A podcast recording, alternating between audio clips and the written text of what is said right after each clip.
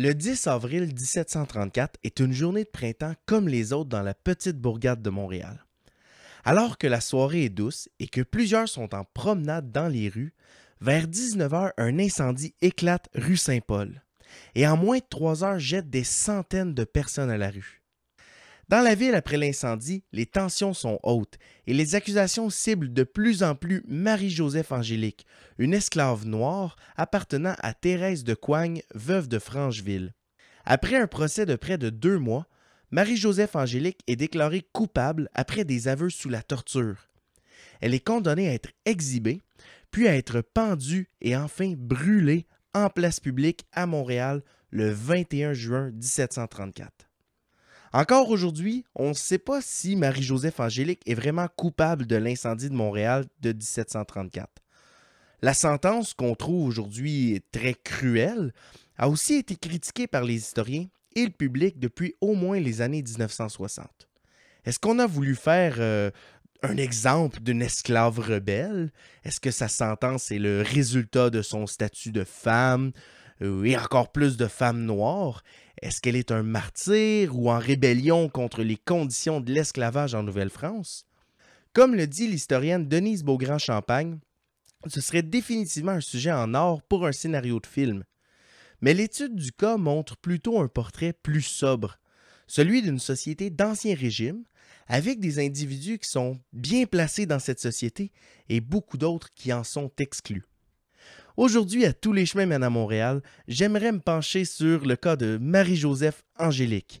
Oui, mais aussi les grands et grandes oubliés de l'histoire de Montréal, femmes, esclaves, pauvres, criminels et tant d'autres. Dans cet épisode, on verra à quoi la vie ressemblait à Montréal pour les oubliés de la mémoire.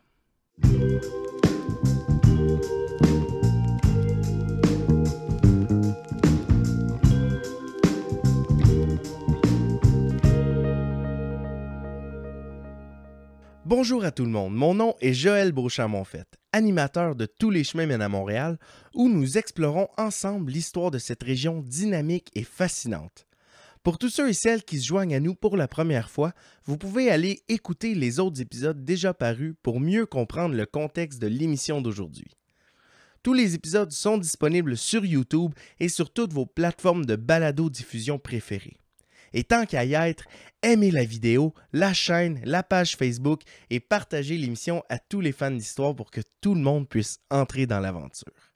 Quand on imagine Montréal à la Nouvelle-France, on a toujours tendance à voir un portrait euh, un peu idéalisé de grandes familles avec des tonnes d'enfants, probablement des personnes catholiques, paysannes, blanches, de langue française, euh, ni riches ni mendiantes. Au fond, vous voyez probablement le portrait de Maria Chapdelaine ou du survenant, mettons. Et il ne faut pas se leurrer, c'est exactement ce que les autorités auraient souhaité pour le Canada. Un pays plus français que la France elle-même. Mais en fait, la Nouvelle-France et en particulier Montréal n'ont jamais été aussi homogènes que ce beau portrait. Et c'est très tôt, dès les années 1720, que Montréal commence à devenir une ville cosmopolite avec une plus grande diversité d'origines et de cultures. Au dernier épisode, on s'est laissé en 1701, après la signature de la Grande Paix de Montréal. Et maintenant, on part une vingtaine d'années plus tard. Qu'est-ce qui s'est passé dans cet intermède? Eh bien, deux guerres. L'une à l'ouest, au cœur du continent, et l'autre à l'est, en Europe, qui vont avoir de grandes conséquences sur le portrait social de Montréal. La guerre de succession d'Espagne se déclenche en 1701 à cause de l'impérialisme de Louis XIV, ben oui, encore lui, en fait, c'est que le roi Charles II d'Espagne, un Habsbourg rendu stérile et déformé par les mariages familiaux, décède sans héritier. Comme successeur, il nomme le petit-fils de Louis XIV, Philippe, ce qui rendrait possible l'unification des couronnes de la France et de l'Espagne. En protestation, les principaux royaumes d'Europe s'unissent pour former la Grande Alliance et empêcher ce grand coup politique. Un demi-million de morts plus tard, la guerre est terminée par la signature du traité d'Utrecht de 1713. Bien que la France et l'Angleterre soient encore pour la énième fois en guerre, cette fois-ci la vallée du Saint-Laurent est largement laissée tranquille. Le conflit va plutôt toucher l'Acadie et la baie d'Hudson, qui tombent toutes les deux entre les mains des soldats anglais. Une seconde attaque était prévue sur Québec et échoue. Et Montréal, elle, est épargnée par la guerre. C'est plutôt des impacts indirects qui touchent Montréal. Premièrement, la guerre a contribué à l'isolation de la Nouvelle-France par rapport à la métropole, puisque les conflits ont surtout lieu en Europe. Ça implique que les produits européens deviennent très chers à Montréal, et en réponse, un commerce local se développe autour de la ville. Deuxièmement, et c'est ce qui fait le plus mal à l'économie montréalaise, le traité d'Utrecht retire aux Français l'Acadie et la baie d'Hudson. Non seulement ça, mais les habitants des 13 colonies, les futurs États-Unis, gagnent le droit de commercer directement avec les nations autochtones de l'Ouest, retirant aux Français l'avantage donné à la signature de la Grande Paix de 1701. Enfin, le traité place de façon implicite les Haudenosaunee sous protectorat britannique. Au final, la guerre de succession d'Espagne pose les bases de la future défaite française en Amérique, impose aux Montréalistes de se retirer sur eux-mêmes et oblige la France à consolider la ville après avoir perdu beaucoup de territoire en Amérique. La deuxième guerre de laquelle nous devons parler, c'est la guerre des renards. Après la signature de la Grande Paix de Montréal, le fort Pontchartrain est fondé à l'emplacement de ce qui deviendra la ville de Détroit aux États-Unis. Détroit devient rapidement un lieu de rassemblement pour les nations alliées aux Français, comme les Miami, les Illinois et les Anishinaabe. À l'invitation des Français, la nation des Renards vient aussi s'établir à Détroit. Mais celle-ci est en conflit avec les autres nations de la région. Rapidement, le conflit dégénère en guerre ouverte lorsque les Français prennent le côté des nations alliées et les Haudenosaunee prennent le côté des Renards.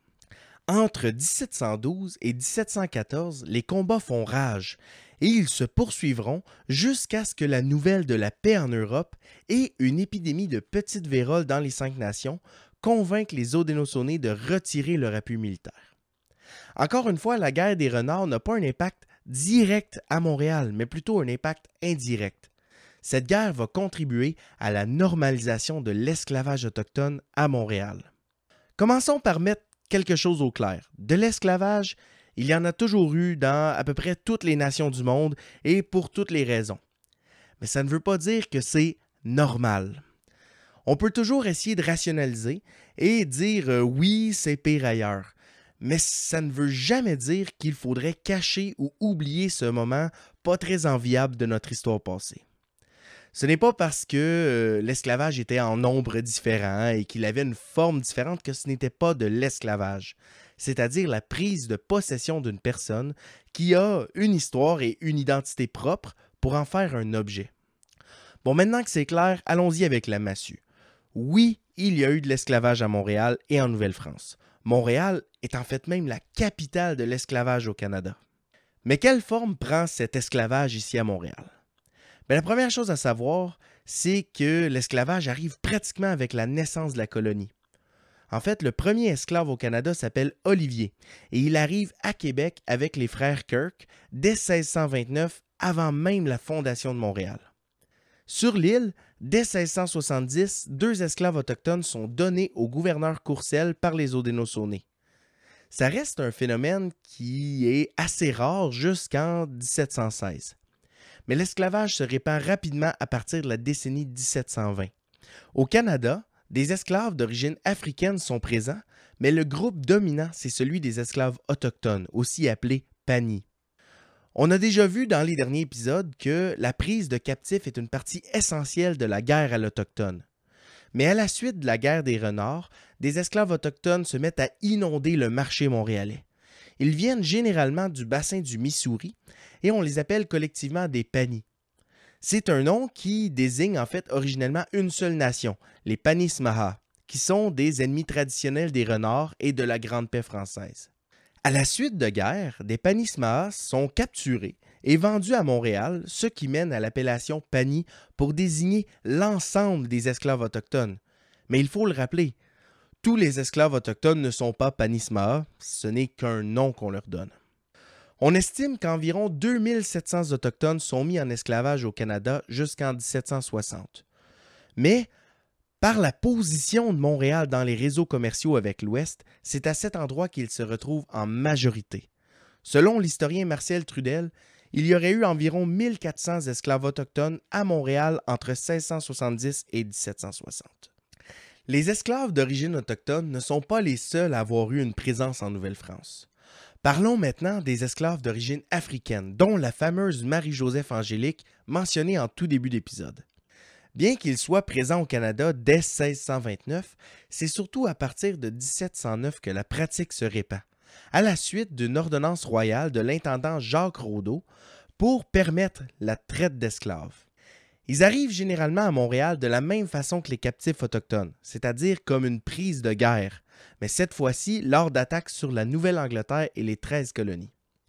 Toujours selon Marcel Trudel, environ 400 personnes d'origine africaine sont mises en esclavage au Canada avant la conquête. De ce nombre, on ne sait pas combien sont à Montréal, mais on pense que c'est autour de la moitié, un nombre donc beaucoup plus bas que celui des esclaves d'origine autochtone. La raison de cet écart est une différence de perception et de prix. Alors qu'un esclave autochtone peut être acheté pour 300 à 400 livres, un esclave noir coûte en moyenne 980 livres, soit deux à trois fois le prix d'achat. Étant plus rare, donc plus difficile à se procurer, il y avait un certain prestige pour les grandes familles coloniales à posséder un ou plusieurs esclaves noirs. La famille Lemoine, par exemple, possède une famille d'esclaves noirs qui sont transmis de père en fils. Et les communautés religieuses sont aussi parmi les plus grands possesseurs d'esclaves dans la ville. Des personnes aussi chrétiennes que Sainte Marguerite Diouville, fondatrice des Sœurs de la Charité ou Sœurs Grises, ben, elle possède elle-même plusieurs esclaves noirs et autochtones. En fait, l'immoralité de l'esclavage n'est tout simplement pas remise en question en Nouvelle-France. La vie d'un esclave à Montréal peut être relativement aisée ou très difficile selon les cas mais elle est généralement extrêmement courte. Les esclaves autochtones en particulier tombent victimes des nouvelles maladies européennes, tellement qu'une femme autochtone esclave à Montréal, par exemple, aura une espérance de vie de moins de 18 ans.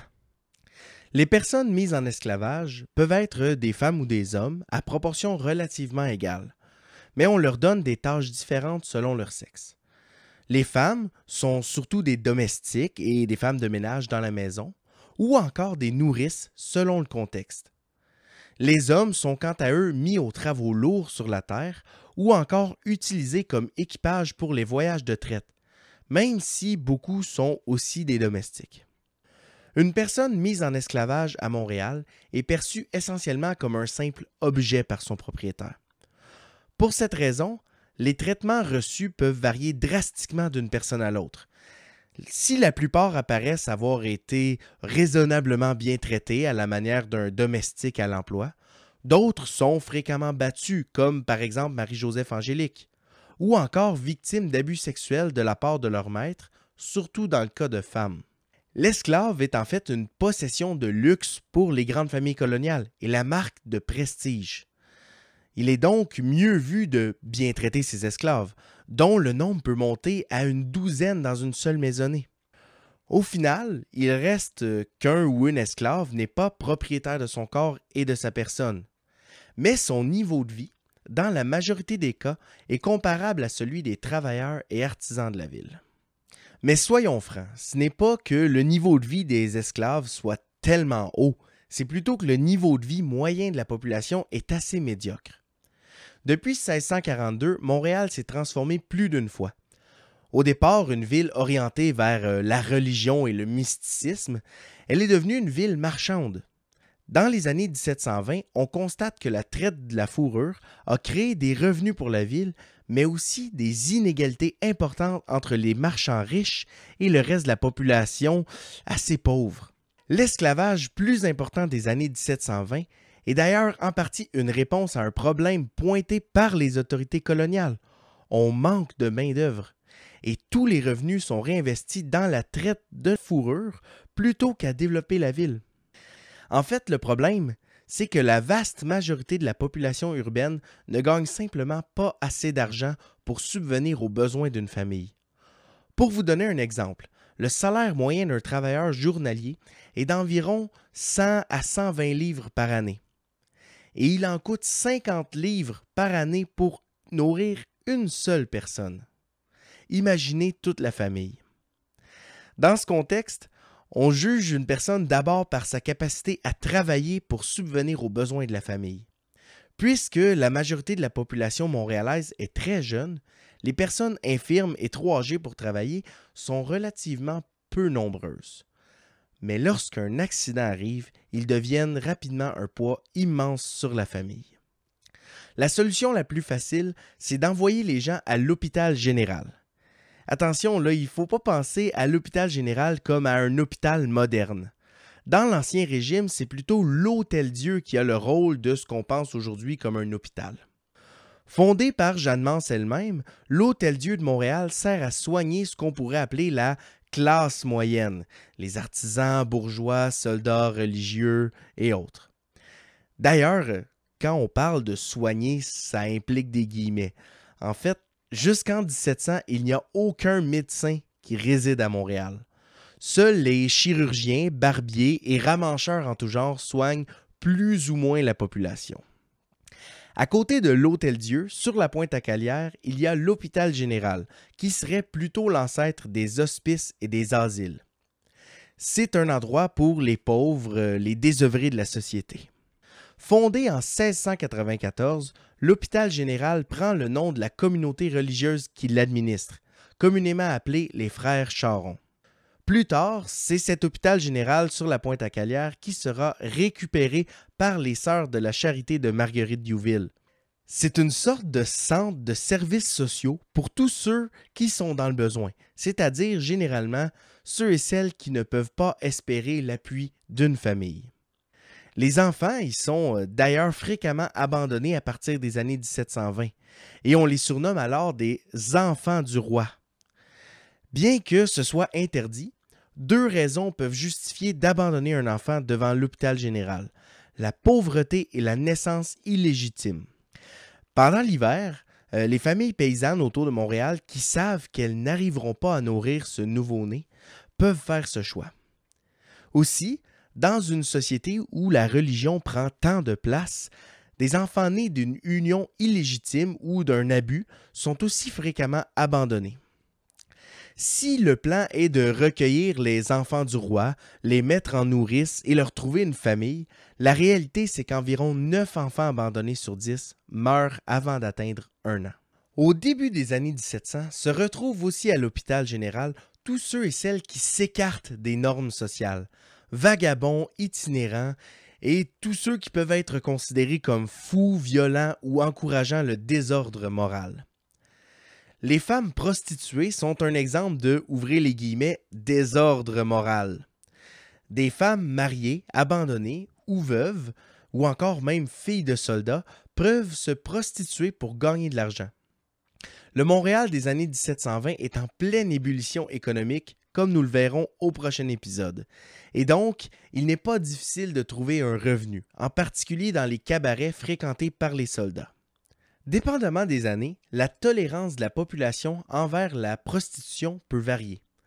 Lors des années de vache maigre, par exemple, les autorités arrêtent des prostituées et les enferment en groupe dans l'aile Jéricho de l'hôpital général. Une fois enfermées, les sœurs de la charité leur rasent la tête, ce qui les marque comme des exclus de la société.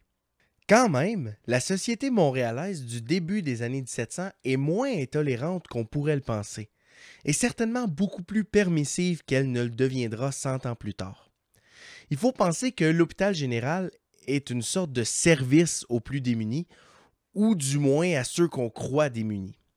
Mais dans tous les cas, ceux qui bénéficient de l'appui d'une famille n'ont pas directement besoin de la charité des sœurs de la charité.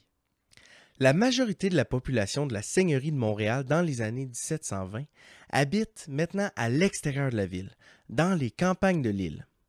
Là, la population rurale vit de façon plus égalitaire, tout le monde étant en mesure de survivre si on travaille en groupe et en famille. La coutume de Paris, le droit civil de la Nouvelle-France, impose que la terre des parents soit divisée plus ou moins également entre tous les enfants du couple, hommes ou femmes. Plutôt qu'un enfant qui a tout et les autres qui n'ont rien, tout le monde a un peu, mais assez pour survivre. Et pour les enfants, ça a tendance à égaliser les chances pour tout le monde. Même dans le couple, il y a un côté relativement plus égalitaire. Bon, dans les faits, une femme est reléguée publiquement à l'arrière-plan derrière son mari. Mais économiquement, elle garde tout ce qu'elle possédait avant le mariage et la moitié de ce que le couple aura accumulé même après le décès du mari. Cette façon de faire donne aux femmes de Montréal une certaine autonomie financière et il n'est pas rare de voir une femme, en particulier une veuve, posséder des terres ou avoir des ressources économiques assez considérables.